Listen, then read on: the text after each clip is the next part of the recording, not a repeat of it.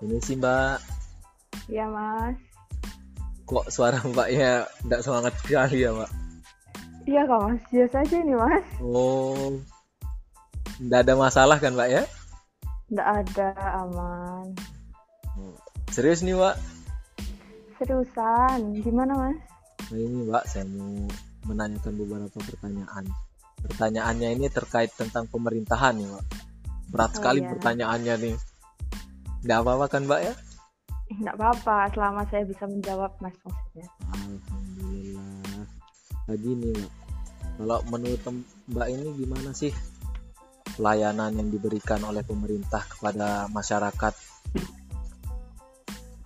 Pelayanan yang diberikan pemerintah kepada masyarakat. Iya. Menurut saya sampai saat ini sudah semakin berkembang ya mas. Sudah semakin dipermudah, Mm-mm. lebih transparan juga sih mas. Kok Mbak bisa bilang kayak gitu? Emang udah diberikan pelayanan apa ya Mbak? Untuk terkait hal kayak gitu tuh Mbak? Ya, contoh kecilnya pelayanan dalam kesehatan ya mas. Oh, Dalam ini apa namanya? Administrasi pendaftaran. oh. Boleh Kan udah beda banget ya, sama yang Hmm. sebelum-sebelumnya gitu mas. boleh diceritakan kayak gitu pengalaman Mbak tentang pelayanan yang diberikan oleh pemerintah kayak gitu Mbak. Eh dari pengalaman dulu gitu ya mas pas Iya. ya udah lama gitu kan kalau misal pendaftaran tuh kan masih di loket Mm-mm. ambil nomornya pun pakai kertas itu loh mas yang dila- dilaminatin Oh iya iya. gitu kan tahu. Iya iya. nah tapi kan terakhir kemarin saya ke puskesmas saya udah ada mesinnya mas jadi Oh. tinggal pencet aja mau ambil pelayanan yang mana nanti nomornya otomatis keluar Oh yang sekarang ya Mbak. iya iya. Kalau pelayanan lain selain seperti itu ada Mbak yang Mbak rasain? Hmm, apa ya mas? Soalnya saya jarang pergi ke kantor-kantor pemerintah gitu mas. Oh. Kalau saya menanyakan nih Mbak, ada ndak Mm-mm. di puskesmas itu pelayanan aplikasi kayak gitu sekarang Atau Kalau aplikasi itu yang saya tahu di daerah saya yang maksudnya saya pernah tertarik Hmm. gitu ya mas. Mm-mm. Yang bermanfaat untuk saya itu ada aplikasi buat ya kayak tadi mas Mm-mm. untuk nomor antri di rumah sakit sama eh, ini tempat wisata mas. Oh. Kalau boleh tahu Mbak, itu aplikasinya itu dibuat oleh siapa tuh?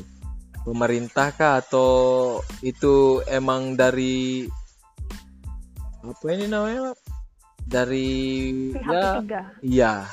Menurut Mbak Hmm, kalau yang oh, kalau yang aplikasi yang Hmm. nomor antri er, rumah sakit otomatis dari rumah sakitnya ya mas. Entah Iya. itu eh, bekerja sama sama pihak ketiga kurang tahu yang jelas itu kan aplikasi dikeluarkan oleh rumah sakit. Terus untuk yang untuk yang pariwisata ini Mm-mm. dari Disporapar. Uh. Pariwisata. ternyata Mbak pengetahuannya bagus juga Mbak tentang Ya, hal-hal kayak gitu. tertarik. Kan saya suka Oh. main gitu kan mas, jadi Oh. nyari kan di aplikasi. Nah aplikasinya itu selain nunjukin tempat wisatanya, Hmm. juga nunjukin arahnya, fasilitas yang ada, gitu-gitu sih mas. Jadi kan untuk saya yang suka main bermanfaat. Oh, enak sekali Mbak ya. Suka jalan-jalan ternyata Mbak. Oh, Iya dong. Mantap, mantap, mantap. Kalau yang untuk ini Mbak, kan di sini kebanyakan nih Mbak ya, Mm-mm. yang kita tahu kan di berita-berita itu Mbak, yang Mm-mm. tentang korupsi ini itu, pasti Mbak tidak suka juga kan? Nggak suka sih mas. Hmm. Tapi menurut saya setiap manusia itu baik. Tinggal ya gimana dia kenapa bisa jahit pasti ada alasannya sih mas. Mbak rasain itu emang pemerintahan itu cuman ada korupsi ini itu tapi mbak ini kok positive thinking terus ya saya suka ya kayak gini pak bagus bagus Ya, karena kalau misal menganggap semua pemerintah tuh buruk, ya Iya, maksudnya korupsi-korupsi, nggak mungkin dong ada kebijakan untuk mensejahterakan masyarakat. Pasti orang-orang itu pengen kan di Mhm. apa ya dikenang sebagai orang baik. Hanya cuma dikit aja orang yang punya track record buruk, tapi ya biasanya tuh kita juga lebih me- apa ya ya berita itu lebih suka menunjukkan hal-hal yang jelek gitu loh oh dibandingkan yang bagus. memang memang dari sisi mbaknya juga ini suka hal positif jadi mbak ya Ya kalau dinilai dari negatif semua ya buruk semua nanti mas. oh benar benar benar Nanti nggak percaya sama pemerintah. Kalau nggak percaya ya kayak mana mau maju. di sini kalau misalkan oh pas mbak ini mbak pas mbak ke RSUD gitu di Iya. sana diberikan pelayanan bagaimana pelayanan yang mbak rasain kayak gitu pas mbak dateng masuk kan terus Hmm, ada ndak yang yang orang-orang yang menga, menga eh, ma, eh, maaf maaf mbak saya jadinya aduh maaf ya mbak nggak apa mas. Iya lanjut gimana pertanyaannya? Iya, aduh saya kayak grogi di hadapan mbak Memang mbak cantik sekali soalnya aduh Ini ya lanjut mas. oke mbak maaf ya Gimana? itu cuman ini aja ya mbak Intermezzo. iya intermezzo kayak gitu mbak biar kita ndak terlalu tegang gitu mbak Iya benar. Soalnya mikirin pemerintah itu bawaannya serius. iya makanya mbak maka gitu mbak pertanyaan selanjutnya nih mbak ya. Iya. di sini untuk aduh maaf mbak saya jangan serius-serius amat mbak belum ya saya kasih pertanyaan. Oke.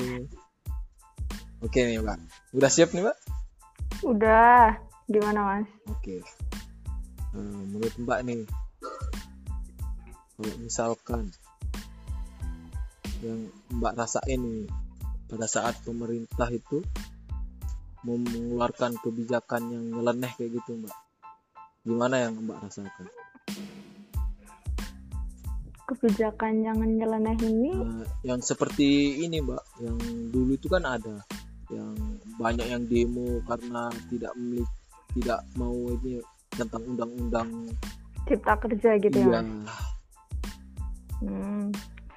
Karena saya menurut saya pribadi ketika pemerintah mengeluarkan peraturan perundang-undangan otomatis itu kan udah melalui proses yang panjang iya dan disertai dengan para ahli yang akan memberikan masukan dan apa ya namanya kan harus di, di bisa pelajarin dulu kan gitu mas Hmm.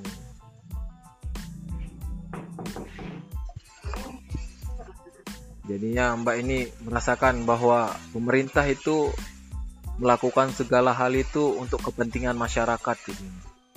gimana mas Jadinya Mbak itu rasain itu semua kebijakan atau semua yang dilakukan oleh pemerintah itu semata-mata untuk kesejahteraan masyarakat kayak gitu ya Mbak.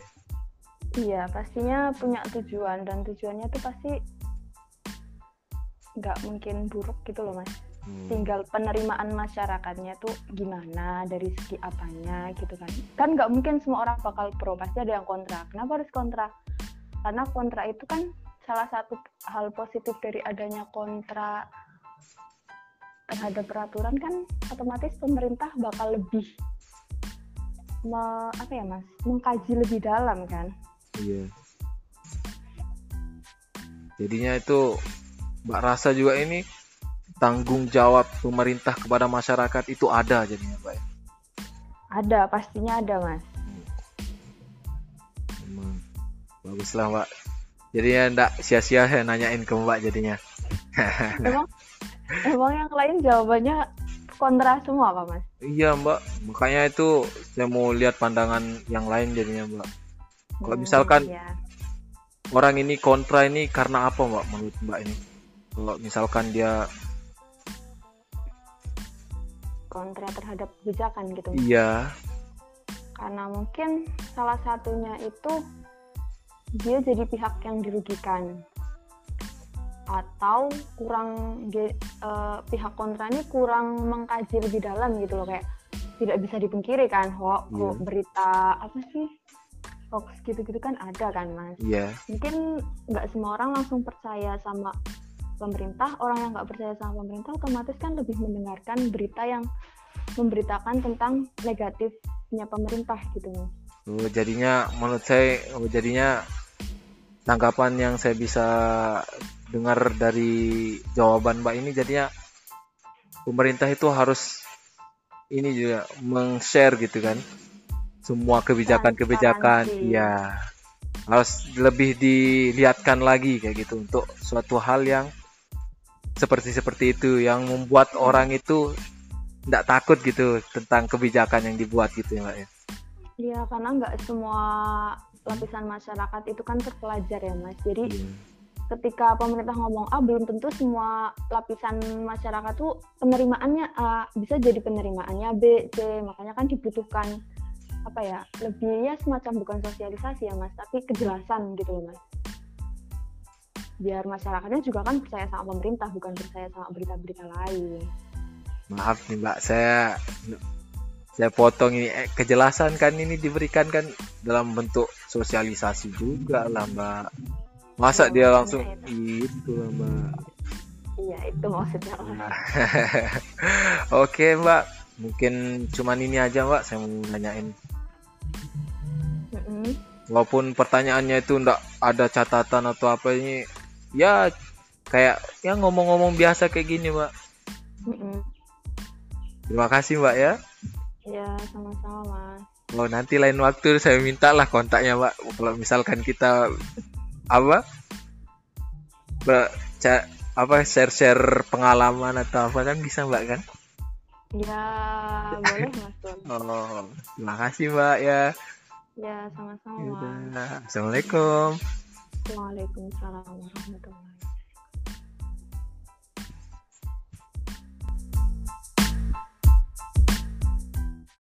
Assalamualaikum warahmatullahi wabarakatuh. Waalaikumsalam warahmatullahi wabarakatuh.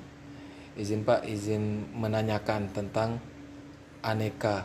Yang di mana aneka itu adalah singkatan dari akuntabilitas nasionalisme komitmen mutu dan anti korupsi yang pertama yang saya akan tanyakan tentang akuntabilitas yang di mana akuntabilitas ini adalah suatu pertanggungjawaban yang harus dicapai oleh seseorang. Nah nah ini Pak menurut Bapak bagaimana pendapat Bapak tentang akuntabilitas seorang ASN Oke, uh, kalau menurut saya secara pribadi terkait dengan akuntabilitas seorang ASN, maka seorang ASN itu sangat perlu dan sangat butuh ya uh, adanya suatu penerapan dalam diri masing-masing ASN itu terkait dengan akuntabilitas. Akuntabilitas tadi kan yang sudah di kamu sebutkan tadi bahwasanya akuntabilitas itu adalah suatu pertanggungjawaban ya. Nah, kalau kita berbicara ASN, aparatur sipil negara, aparatur sipil negara terdiri dari dua yaitu PNS sama P3K. Nah, ASN itu kan kita ini digaji oleh pemerintah, di mana pemerintah itu dapat uangnya dari masyarakat melalui pembayaran pajak dan lain sebagainya. Nah, otomatis yang menjadi tuan dari ASN atau majikan dari ASN itu adalah masyarakat. Sehingga ASN itu perlu menanamkan dalam diri masing-masing bahwasanya dia itu harus bisa mempertanggungjawabkan apa yang sudah dia lakukan selama di kantor atau mungkin ketika melakukan WFH karena sekarang kan ada WFH dan WFO ya Nah, ketika dia WFH, dia juga harus ada output yang bisa dia berikan kepada masyarakat tergantung dari tusi masing-masing. Kalau dia bekerjanya di administratif, ya berarti pertanggungjawabannya adalah berupa eh, laporan-laporan administratif. Kalau teknis ya mungkin pertanggungjawaban secara teknis seperti itu. Baik dalam menciptakan lingkungan kerja tersebut, Bu, Pak, di sana ada 9 aspek. Nah, di mana aspek itu? Yang pertama itu kepemimpinan, transparansi, integritas, tanggung jawab, keadilan, kepercayaan, keseimbangan, kejelasan dan konsisten. Nah, di sini menurut Bapak aspek mana yang yang paling berperan dan aspek mana yang harus ditingkatkan dalam ASN ini, Pak? Dalam ASN ngapain? Yang perlu dia tingkatkan, Pak, dalam Untuk melakukan menciptakan- untuk dia me- menciptakan akuntabilitas tersebut, Pak. Hmm. Oke, kalau berbicara masalah ASN, ya. Sebetulnya kita bisa eh, menggunakan dua metode manajemen, ya. kalau kita mau berbicara manajemen ya manajemen SDM dalam hal ini ya. Manajemen SDM di lingkungan aparatur sipil negara. Itu secara umum itu ada dua. Jadi bisa menggunakan model eh, contoh contoh itu maksudnya modeling suatu model. Jadi misalkan ada ASN yang teladan nah itu kita jadikan model itu bisa. Atau eh, kita menggunakan jadi ada yang manajemen top down ada yang manajemen eh, apa itu? Dari bawah ke atas loh grassroots ya. Jadi ada yang dari atas ke bawah ada yang dari bawah ke atas. Nah kalau untuk yang manajemen dari bawah ke atas otomatis harus memilih ASN yang memang bisa atau patut dijadikan teladan contoh nah kalau menggunakan manajemen top down berarti pimpinan itu sendiri dari segi aspek kepemimpinan itu harus memberi, bisa memberikan contoh kepada bawahan. Nah, berbicara masalah ASN sama juga di lingkungan aparatur TNI misalkan dan Polri, sebetulnya kalau kita berharap eh, perubahan itu dari bawah ke atas itu akan susah, akan sulit.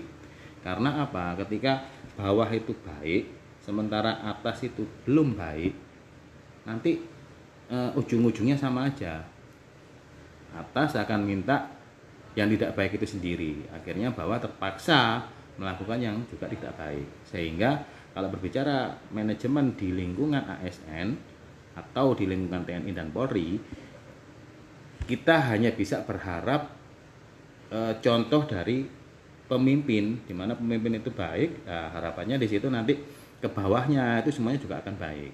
Jadi yang paling penting untuk ditingkatkan itu adalah dari segi kepemimpinan. Jadi ketika seorang ASN misalkan nanti itu dipromosikan menjadi seorang pemimpin, entah itu kepala seksi atau eh, pengawas atau mungkin administrator ya, kepala bidang atau sekretaris atau mungkin eh, jabatan pimpinan tinggi, entah itu pertama ataupun madya ataupun utama.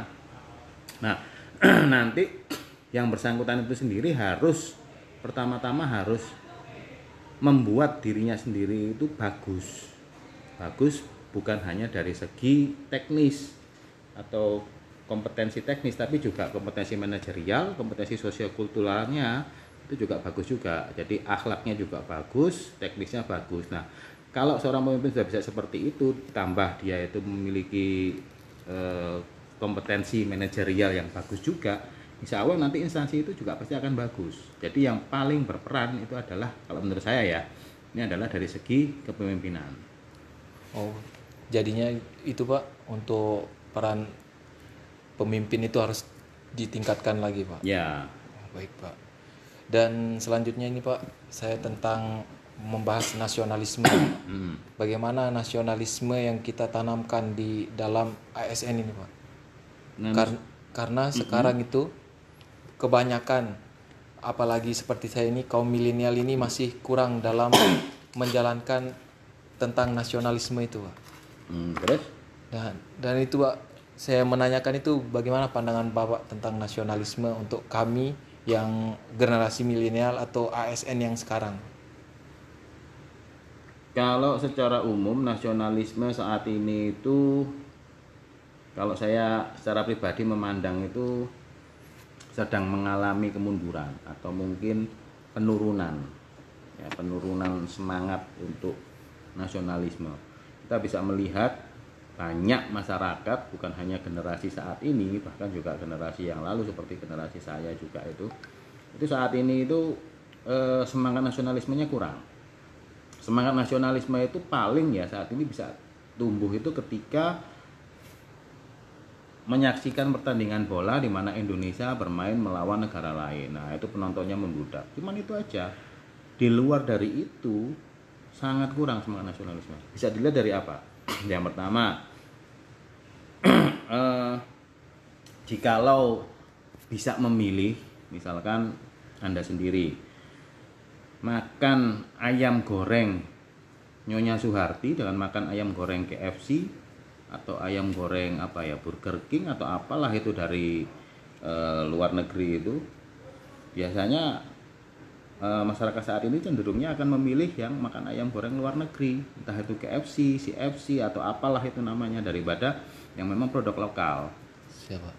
Itu dari segi penggunaan e, kebanggaan untuk penggunaan produk lokal. Ya. Terus buah apel New Zealand, terus apel mana lagi lah itu Swiss. Ya, dibandingkan dengan apel Malang, orang akan lebih cenderung memilih apel New Zealand, apel Swiss. Nah, walaupun ini kita nggak melihat dari kualitas produk ya. Walaupun jika kualitasnya itu memang dibandingkan ya, eh, kualitas produk lokal kita itu mungkin masih kalah lah. Namun di sisi lain, nah kalau mau membentuk semangat nasionalisme itu bisa dibentuknya dari itu dulu. Jadi dari misalkan uh, kita kan sama-sama pemerintah nih ya. So. Pemerintah dalam hal ini pemerintah ini memiliki tugas untuk mengeluarkan kebijakan di masyarakat terkait uh, semua sektor kehidupan termasuk dalam hal ini adalah sektor perekonomian, pertanian maupun perindustrian di bidang pertanian. Nah, mungkin bisalah dibuat semacam ada kebijakan bahwasanya lebih memprioritaskan penggunaan produk-produk lokal daripada produk impor. Nah, itu salah satu cara bisa menumbuhkan semangat nasionalisme di masyarakat. Itu seperti itu. Nah, untuk generasi milenial saat ini, generasi Anda, Anda itu yang lebih muda daripada saya, ya.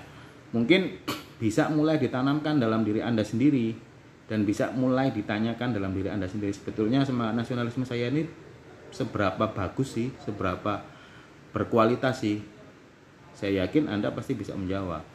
Misalkan sekarang e, bertanyalah pada diri Anda sendiri. Jika Anda disuruh memilih celana jeans, Anda memilih yang merek apa? Merek apa itu? Biasanya merek Amerika ini, Pak. Ya. Itu Levi's kayak Nah, gitu. Levi's atau merek-merek lokal. Kalau buah juga begitu. Anda lebih memilih apel New Zealand atau apel Malang, mana lagi? Terus untuk eh, ayam goreng juga begitu. Ayam goreng Suharti atau ayam goreng KFC? Kebanyakan sih yang KFC. Nah, itu. itulah. Jadi kalau terkait dengan nasionalisme untuk menumbuhkan semangat nasionalisme bisa melalui kebijakan pemerintah. Namun, kebijakan pemerintah itu juga terbentur kembali dengan adanya polisi-polisi internasional di mana saat ini pasar sudah mulai mengglobal dan lain sebagainya. Kalau kita cenderung menutup diri seperti itu, itu ada konsekuensi-konsekuensi logis di pasar internasional itu. Nah, karena itu pemerintah juga tidak serta-merta bisa mengeluarkan kebijakan terkait dengan sesuatu hal termasuk Eh, perindustrian atau perdagangan komunitas-komunitas pertanian. Nah, karena itu yang bisa diharapkan itu adalah tumbuhnya minimal itu semangat nasionalisme dalam diri masing-masing masyarakat.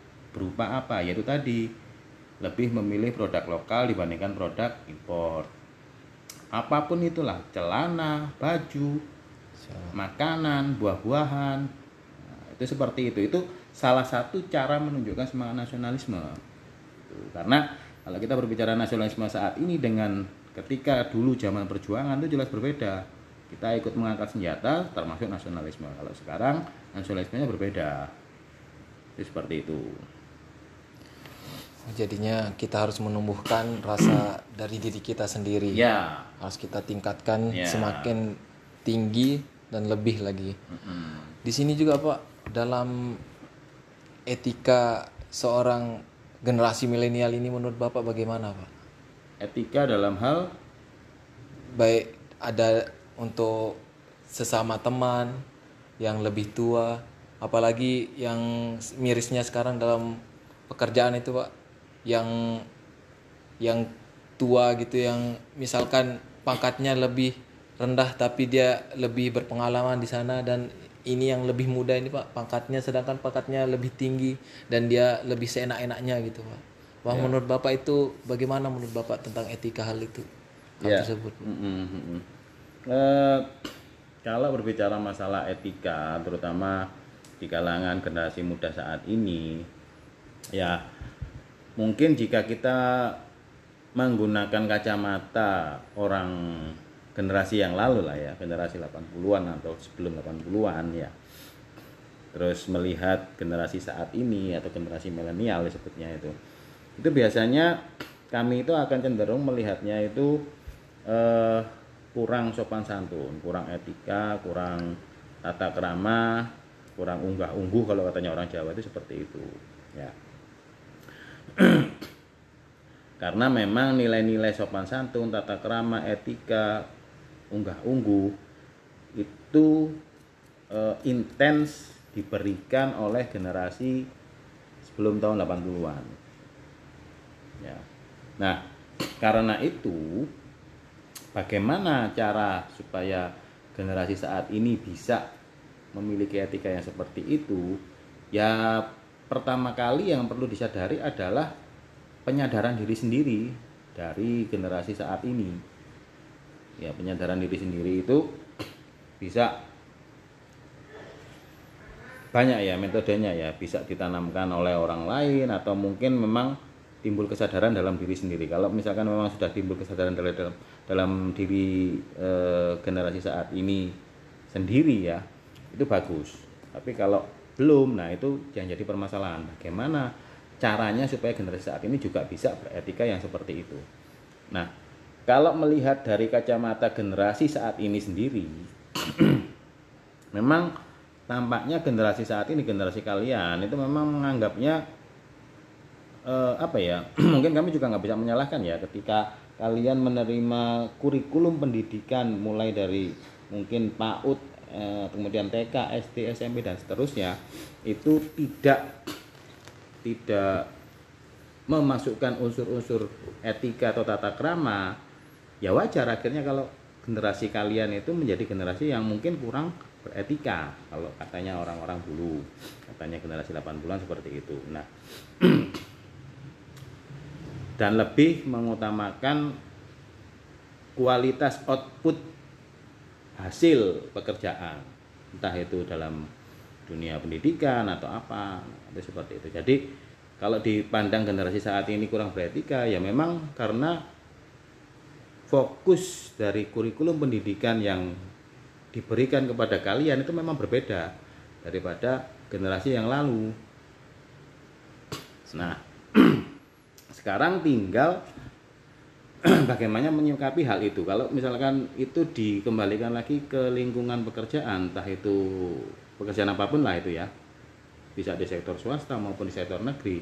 Kalau memang itu dirasa perlu dan memang mendukung eh, produktivitas dari kinerja pegawai yang ada di situ sendiri atau karyawan yang ada di situ ya ya otomatis harus perlu ada kebijakan untuk bagaimana seorang karyawan atau pegawai itu bisa beretika tetapi kalau itu memang bukan unsur atau nilai yang dipandang perlu ya tidak apa-apa. Diabaikan saja. Nah kalau di lingkungan pemerintah di mana masih banyak generasi-generasi yang lama mungkin itu perlu di paling tidak ditanamkan dalam diri generasi-generasi yang baru generasi kalian. Bahwasanya memang kita itu perlu beretika terutama kepada orang yang lebih tinggi, lebih lebih senior gitu ya lebih tua lebih dahulu ada seperti itu Nah, di sini Pak kan kita membahas tentang etika di sini pak Mm-mm. di mana etika yang ada di ASN yang di mana bapak bilang atau di setiap pekerjaan baik itu usaha perusahaan swasta maupun negeri itu kan di sana diikat dengan etika yang di mana kalau ASN itu etikanya didasari oleh etika etika ini Pak. Apa? Ini, Pak. etika birokrasi siapa apa namun di sana juga terdapat juga tentang membahas tentang kode etiknya juga pak ya di sini menurut bapak apakah ASN ini masih banyak yang melanggar kode etik-etik tersebut pak Kalau secara pribadi, ya saya sendiri eh, memiliki pandangan masih banyak ASN yang masih melanggar kode etik. Entah itu memang yang bersangkutan itu tidak tahu tentang kode etik atau tidak mau tahu. Nah, kalau permasalahannya itu yang bersangkutan itu tidak tahu atau belum tahu tentang kode etik seorang ASN, nah maka yang bertanggung jawab di sana adalah eh, dari pengelola kepegawaiannya atau dari unsur kepegawaiannya karena itu adalah tanggung jawab unsur kepegawaian untuk bisa mensosialisasikan tentang kode etik maupun eh, aturan-aturan kepegawaian baik itu hak kewajiban pegawai dan lain sebagainya. Ya tetapi kalau permasalahannya ASN itu yang tidak mau tahu tentang kode etik walaupun dia itu tahu ada kode etik tetapi tetap melanggar nah di sini perlu lagi peran unsur atasan langsung dan kepegawaian ya untuk bisa mengenakan hukuman disiplin bagi yang bersangkutan karena melanggar kode etik itu bisa dikenakan hukuman disiplin baik itu tingkat eh, ringan maupun tingkat sedang atau bahkan berat. Nah, itu seperti itu kalau terkait dengan kode etik seorang ASN. Jadinya itu juga harus ada dari komitmen dari diri sendiri juga pak Ya, Untuk- jelas. Jadi, kalau misalkan memang kode etik atau aturan-aturan kepegawaian baik itu hak kewajiban seorang ASN itu sudah disosialisasikan dan ternyata ASN itu tidak mau tahu dengan hal itu, ya berarti memang perlu ASN itu dibina. Pembinaannya adalah melalui eh, penerapan hukuman disiplin kepada yang bersangkutan. Itu seperti itu. Karena kehidupan seorang ASN 24 jam penuh itu diikat dengan yang namanya aturan, aturan kepegawaian. Ada PP 53 tentang disiplin pegawai, ada PP 11 tahun 2017 tentang manajemen eh, PNS, ada PP 49 tahun 2018 tentang manajemen P3K yang eh, mungkin insya Allah tahun ini ya akan dilakukan rekrutmennya P3K. oh jadi pak kalau misalkan izin pak pak misalkan ASN atau yang ASN yang di mana itu PNS atau P3K itu jika dia sudah me- tidak melanggar peraturan-peraturan tersebut apakah dia sudah berkomitmen dengan dirinya sendiri pak Bisa dikatakan seperti itu. Bisa dikatakan dia sudah memiliki komitmen kerja yang bagus. jadinya apakah dengan komitmen itu dia bekerja dengan lebih efektif efisien maupun memiliki standar mutu yang tinggi pak Belum tentu. Belum pak tentu. kok bisa seperti itu pak ya, karena eh, masih harus dilihat lagi dari segi output kinerjanya. Ya, jadi kalau berbicara masalah etika, ya etika birokrasi ataupun mungkin kode etik seorang ASN itu kita hanya berbicara masalah perilaku seorang ASN karena kode etik itu hanya mengatur tentang perilaku seorang ASN belum mengatur tentang kinerja output yang dihasilkan seorang ASN itu belum. Ya jadi kalau ASN itu sudah eh, berperilaku sesuai dengan kode etik atau senantiasa menerapkan kode etik dalam perilakunya ya. Nah kita perlu melihat lagi bagaimana kinerja dia. Kalau cuman datang jam 7 pulang jam setengah empat ya 15.30 kalau di Jawa Timur kan seperti itu ya. Masuk jam 7 pulang jam setengah empat. Terus di kantor dia cuman nggak ngapa-ngapain cuman duduk terus mungkin rokokan ngopi aja di kantin tapi nggak ada output. Ya sama aja. Sama aja apa? Sama aja dia mungkin secara secara kode etik dia berkomitmen ya tetapi secara kinerja dia kurang masih ada kembali lagi ke pertanyaan awal tentang akuntabilitas. Ada pertanggungjawaban kepada masyarakat yang bisa diberikan. Nah dia bisa memberikan apa ke masyarakat? Apa output yang sudah dia hasilkan? Kan tidak ada. Jadi walaupun dia sudah berperilaku menurut kode etik nah kita perlu melihat juga kinerjanya bagaimana di sana Pak untuk kinerja seorang ASN itu apakah harus terlihat secara nyata atau bagaimana Pak? Soalnya Eh. sekarang itu Pak izin Pak mohon mohon maaf dipotong soalnya di sini kebanyakan sekarang itu bekerja itu karena dilihat oleh atasan. Untuk itu bagaimana? Ya, jadi sebetulnya eh, definisi kerja itu ya macam-macam ya memang ya. Kalau dulu zamannya saya sekolah terus mempelajari fisika, kerja itu adalah segala usaha yang dilakukan yang mengeluarkan energi itu adalah kerja. Ya, tapi dalam konteks ASN yang dinamakan kerja itu adalah eh, macam-macam juga ya.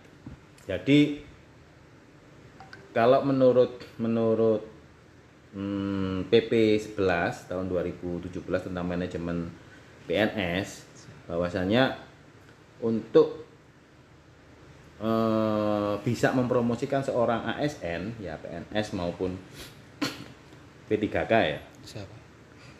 itu menggunakan sistem merit. Sistem merit itu melihatnya dari tiga unsur: kinerja, kualifikasi, dan kompetensi. Nah, kinerja berarti harus ada output yang dihasilkan. Jadi kalau dalam konteks ASN terkait dengan kerja atau kinerja itu berarti harus ada output. Tidak hanya sekedar datang jam 7, pulang jam 15.30. Atau mungkin datang jam 7, pulang jam 9 malam. Mungkin kalau masih ada lemburan bisa datang jam 7, pulang jam 9 malam, pengen dapat lembur. Tapi apa yang dihasilkan? Lembur pun juga demikian. Apa yang dihasilkan ketika ada lemburan? Kalau sekarang nggak ada lemburan, apa yang dihasilkan? Outputnya apa? Selama jam 7 sampai dengan jam 15.30. Sudahkah hasil pekerjaan yang diselesaikan? Bagaimana kualitas hasil pekerjaannya? Nah, itu kan semua harus di, di, dilihat dan bisa dipertanggungjawabkan. Nah, terkait dengan pertanyaan Anda tadi bahwasanya kerja eh, apa? Kerja ketika ada pimpinan ya, kerja ketika ada pengawasan dari atasan langsung. Mayoritas seperti itu. Mayoritas seperti itu. Nah, sekarang tinggal dimulai saja dari diri kita sendiri. Apakah kita seperti itu? Kita Insya Allah ya, Insya Allah kalau kita merasa bahwasanya kita itu dibayar oleh masyarakat, ya termasuk kita sendiri ketika kita membayar pajak itu untuk membayar gaji kita sendiri, ya terus kita tidak memberikan apa-apa kepada masyarakat. Nah, kira-kira perasaan perasaan kita bagaimana? Kita kembalikan aja ke diri kita sendiri. Kalau misalkan kita merasa enjoy enjoy aja dengan itu, ya ya udah, berarti kualitas eh, akuntabilitas ya atau kualitas eh, apa ya kualitas diri anda sebagai seorang ASN adalah seperti itu. Anda tidak bisa mempertanggungjawabkan amanah yang diberikan oleh masyarakat kepada Anda untuk menjadi aparatur sipil negara. Karena apa? Anda belum menunjukkan output kinerja kepada masyarakat. Nah, saat ini ketika ada mekanisme sistem kerja WFH WFO itu adalah sebetulnya kesempatan yang bagus untuk bisa melihat bagaimana sih kualitas seorang ASN secara pribadi. Jadi dari satu orang dengan orang yang lain itu nanti akan kelihatan. Kelihatannya dari mana? Ketika dia menerapkan eh, sistem WFH di mana dia harus bekerja dari rumah. Apakah di rumah itu dia bekerja mengerjakan pekerjaan kantor atau pekerjaan rumah? Seperti memasak, mencuci pakaian, menyapu, mengepel rumah dan lain sebagainya, membersihkan motor mungkin ya, membersihkan kamar. Itu memang bekerja, tetapi itu bukan bekerja untuk kantor, bekerja untuk masyarakat, itu bekerja untuk dirinya dia sendiri. Kalau seperti itu ya nggak bisa dikatakan dia WFH, tapi dia libur. Padahal WFH itu kan bukan libur. Nah, jadi kalau memang ada ASN yang dia hanya bekerja ketika ada pimpinan banyak. Nah, sekarang tinggal bagaimana kita sendiri. Kita mau seperti itu atau kita tidak mau seperti itu. Artinya apa? Ya kita walaupun tidak dilihat juga bekerja. Kalau ASN itu eh, di dalam dirinya menerapkan ada nilai-nilai agama lah dalam dirinya. Insya Allah lah dia tidak akan seperti itu. Karena apa? Pada hakikatnya 24 jam penuh kita itu kan selalu dimonitor. Bukan oleh atasan langsung, tetapi oleh ya Gusti Allah, oleh Tuhan yang Maha Esa kan seperti itu. Nah, jadi itu dikembalikan lagi kepada diri kita sendiri. Bagaimana kita menyikapinya. Kalau kita mau bekerja hanya pada saat ketika dilihat aja, ya udah berarti kualitas kualitas individu kita ya seperti itu kita nggak akan bisa berkembang insya Allah kita menjadi seorang ASN ya seperti itu aja hanya mengharapkan pekerjaan itu e, dinilai bagus kemudian hanya mengharapkan mungkin kalau seperti itu ya cenderungnya hanya mengharapkan uangnya saja. Itu seperti itu. Nah monggo itu adalah pilihan. Siap. Oh, jadinya harus kita menjadi seorang ASN itu harus meningkatkan pertama itu juga ketakwaan kita kepada ya itu pasti jelas.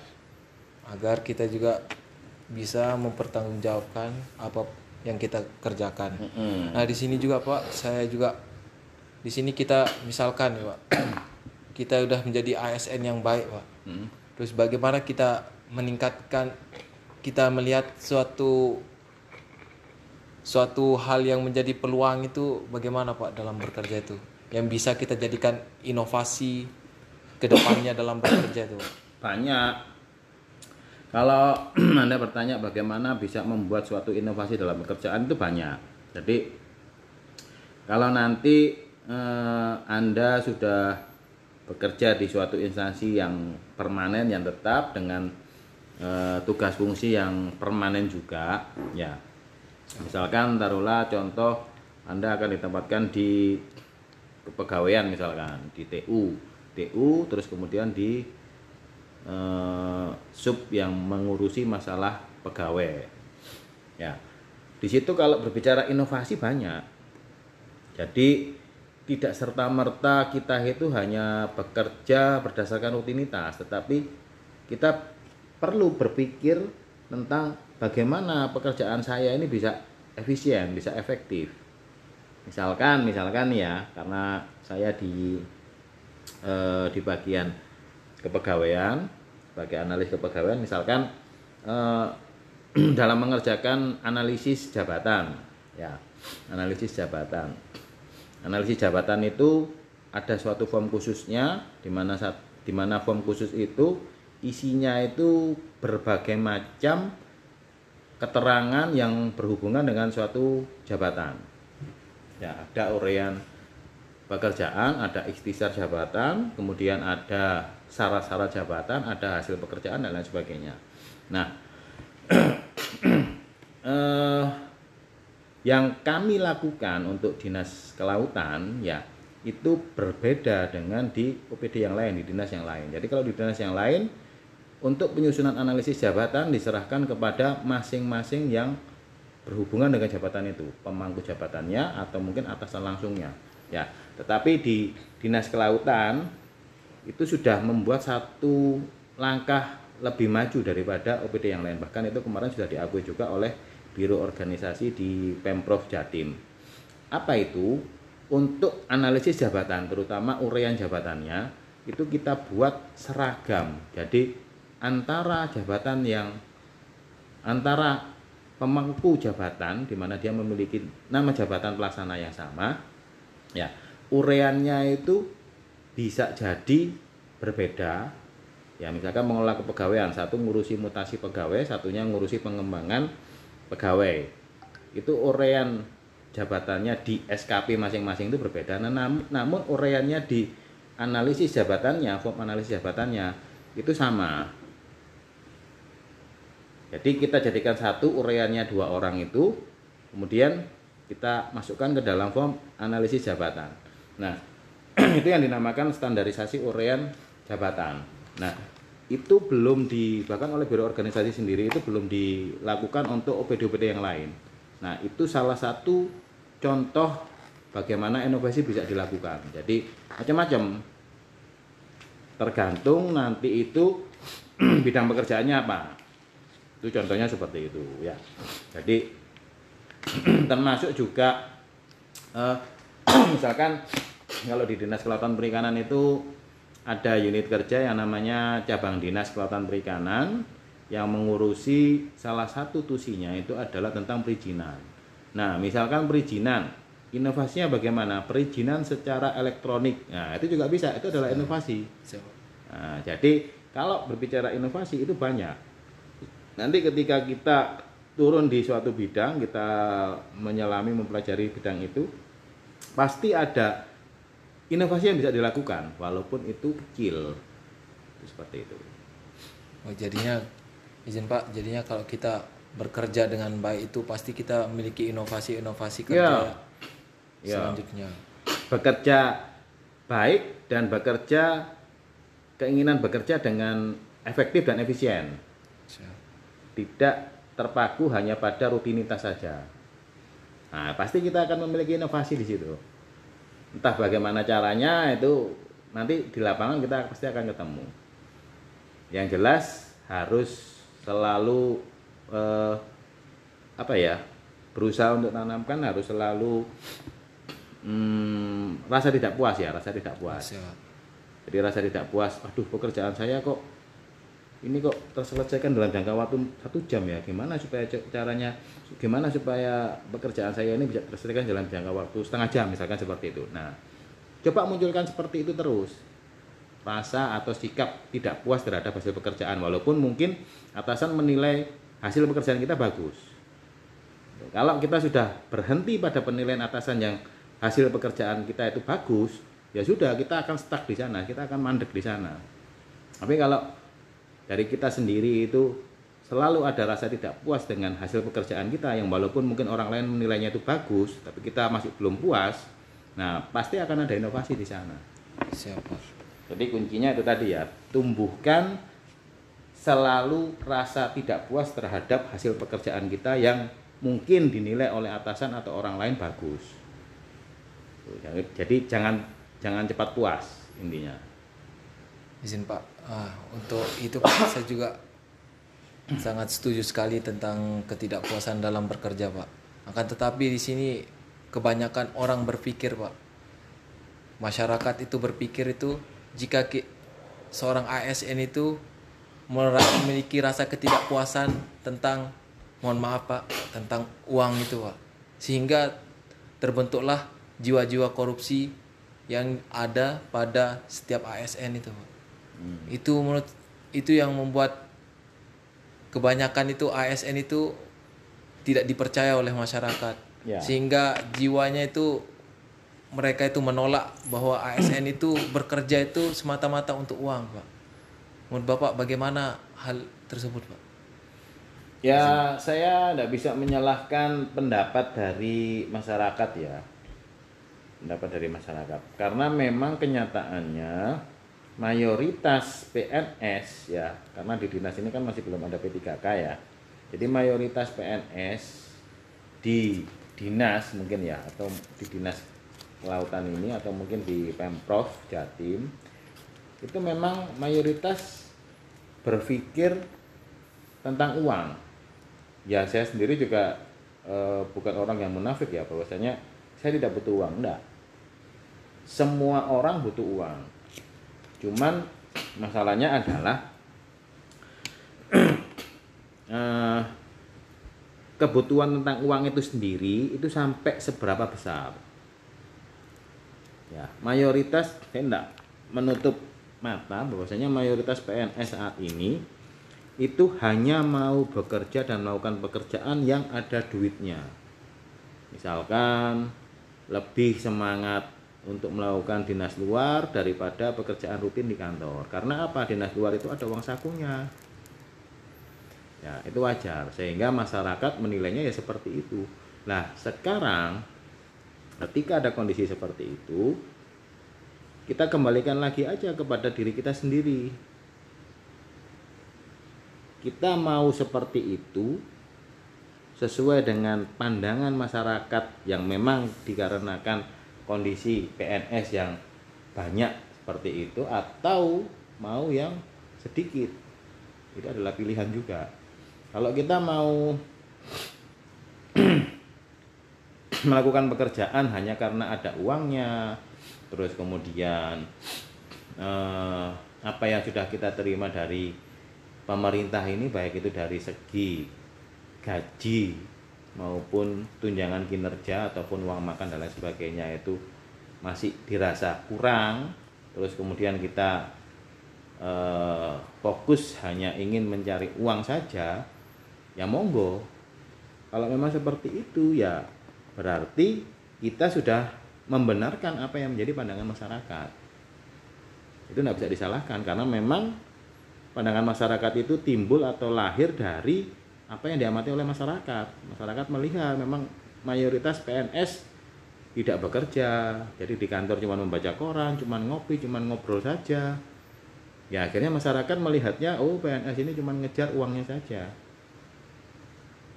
Nah jadi dikembalikan lagi saja kepada diri kita sendiri kalau kita maunya seperti itu ya udah maka pandangan masyarakat itu benar tapi kalau berbicara normatifnya ya normatifnya ya harusnya tidak seperti itu harusnya kita sebagai seorang ASN harus bisa menunjukkan kedisiplinan baik itu dari segi waktu datang dan waktu pulang ke kantor Siap. Terus kemudian kinerjanya kita bagaimana? Output kerja kita selama sehari di kantor itu apa? Kalau kita melakukan WFH, oke. Okay. WFH tidak dibatasi jam. Tetapi adakah output yang bisa dihasilkan dari kita WFH? Nah, kalau berbicara aturan-aturan kepegawaian, sebetulnya ketika seorang PNS itu tidak menunjukkan kinerja, ya, itu sebetulnya bisa dikenakan hukuman disiplin ya dikenakan hukuman disiplin. Jadi ada aturannya di PP 53 tahun 2010 itu tentang disiplin PNS. Kalau Anda membaca PP 53 itu ada aturan yang menyebutkan bahwasanya ketika seorang PNS itu e, menunjukkan kinerja yang kurang dari 100% artinya 75% itu bisa dikenakan sanksi hukuman disiplin apa? Itu ada.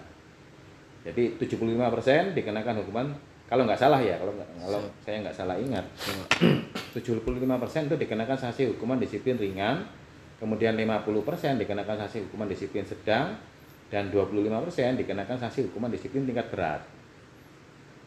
Nah permasalahannya penerapan hukuman disiplin itu menjadi kewenangan penuh dan tanggung jawab penuh dari atasan langsung.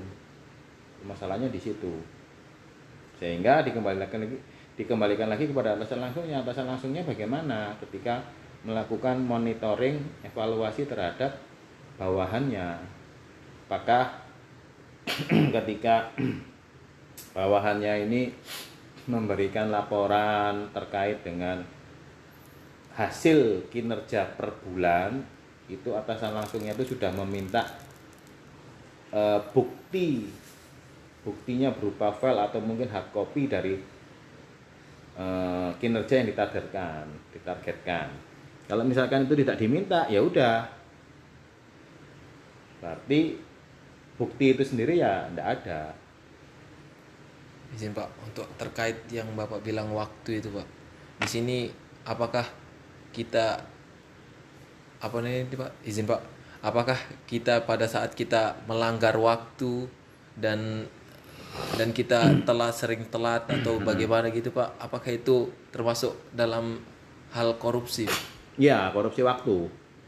Korupsi waktu selain itu keterlambatan itu juga bisa dipotong kalau di Pemprov Jatim itu dari tunjangan kinerjanya Ya, itu dipotong tiap hari misalkan terlambat 5 menit itu ada aturannya, dipotong berapa eh, ratus ribu atau berapa puluh ribu. Ya, selain itu keterlambatan itu eh, bisa dihitung akumulasi per tahun.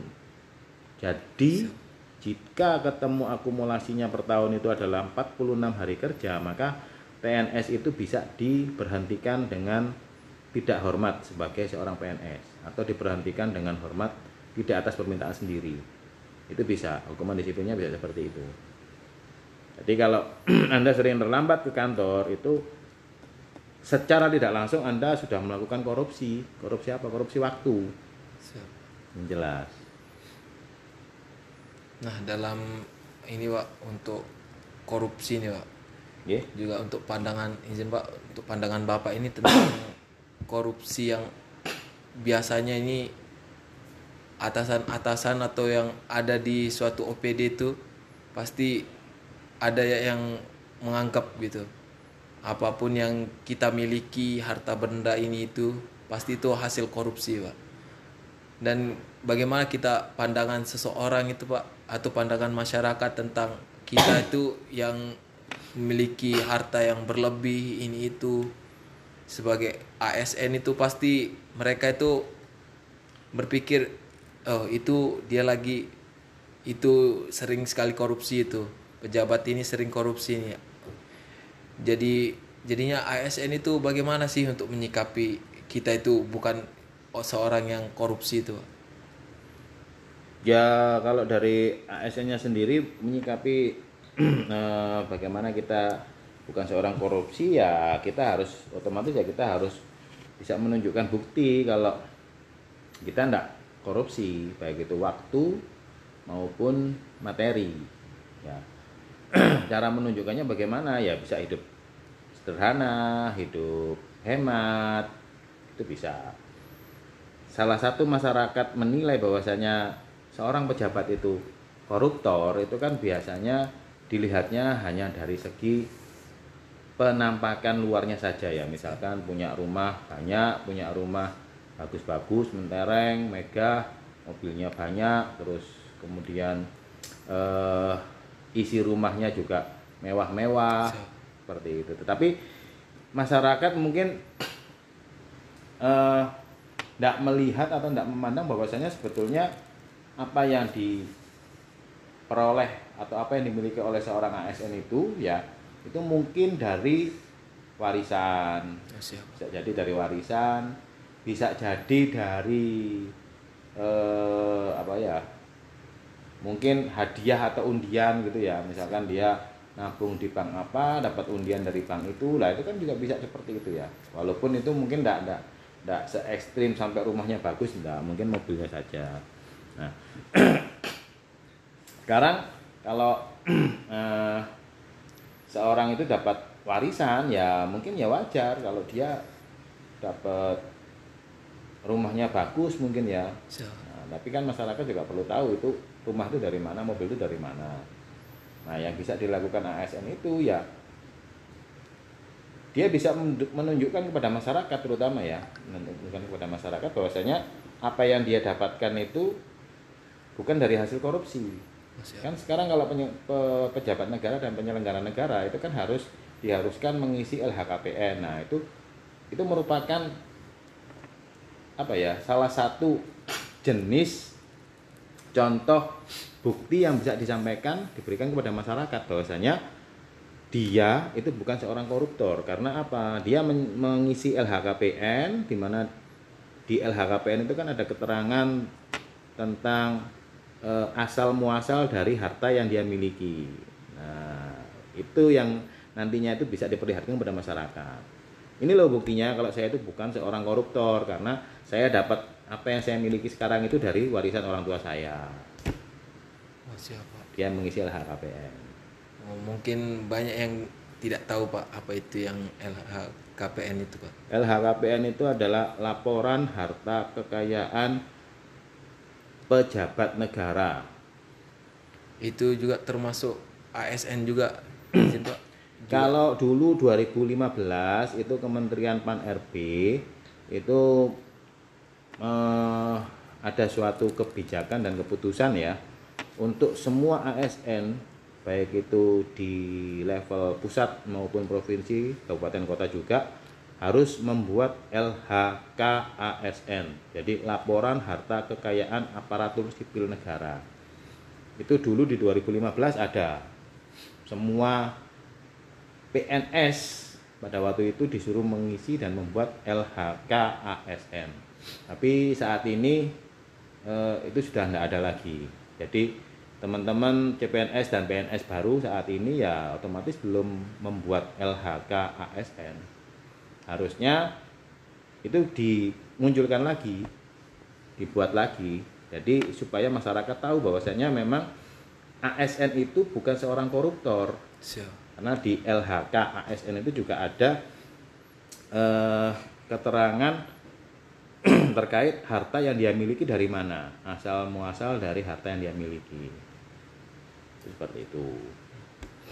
Oh, izin Pak, oh, jadinya dalam bekerja itu ASN itu harus memiliki akuntabilitas yang di mana akuntabilitas itu harus dia pertanggungjawabkan kepada diri sendi- diri sendiri maupun masyarakat sehingga dia juga akan menumbuhkan rasa komitmen dalam dirinya dalam bekerja. Mm-mm. dan sehingga hal-hal yang dipikirkan oleh masyarakat baik korupsi maupun lain hal yang buruk terhadap ASN itu tidak tidak ada lagi pak Mm-mm. jadinya kita menjadi ASN itu harus melihatkan pelayanan yang maksimal jadinya pak Ya, heeh. harus bisa menunjukkan pelayanan ya, pelayanan ya pelayanan dalam segi apa pun ya. Kalau administratif ya administratif, kalau memang teknis ya teknis. Terus kalau memang kita itu berada di eh, fokus supporting system seperti sekretariat itu kan supporting system, ya udah kita berarti melayani ASN kalau sekretariat. Tapi kalau di teknis ya kita melayani masyarakat. Nah, tergantung kita penempatan di mana. siapa Jadi eh, transparansi juga harus perlu. Kita punya harta berapa, kemudian kita isi kalau yang pejabat negara ya LHKPN, kalau yang eh, PNS pelaksana atau fungsional ya mungkin LHK ASN itu tadi. Siapa? mungkin sekian saja pertanyaan yang saya bisa berikan pak Oke. menurut saya yang bapak berikan itu sangat bermanfaat bagi saya maupun setiap ASN Amin. mungkin yang ada yang mendengarkan rekaman ini atau podcast yang kita lakukan ini pak Amin. izin pak untuk itu saya undur diri pak Ya. terima kasih Ya. atas segala ilmu yang telah diberikan pak Ya, sama-sama. izin pak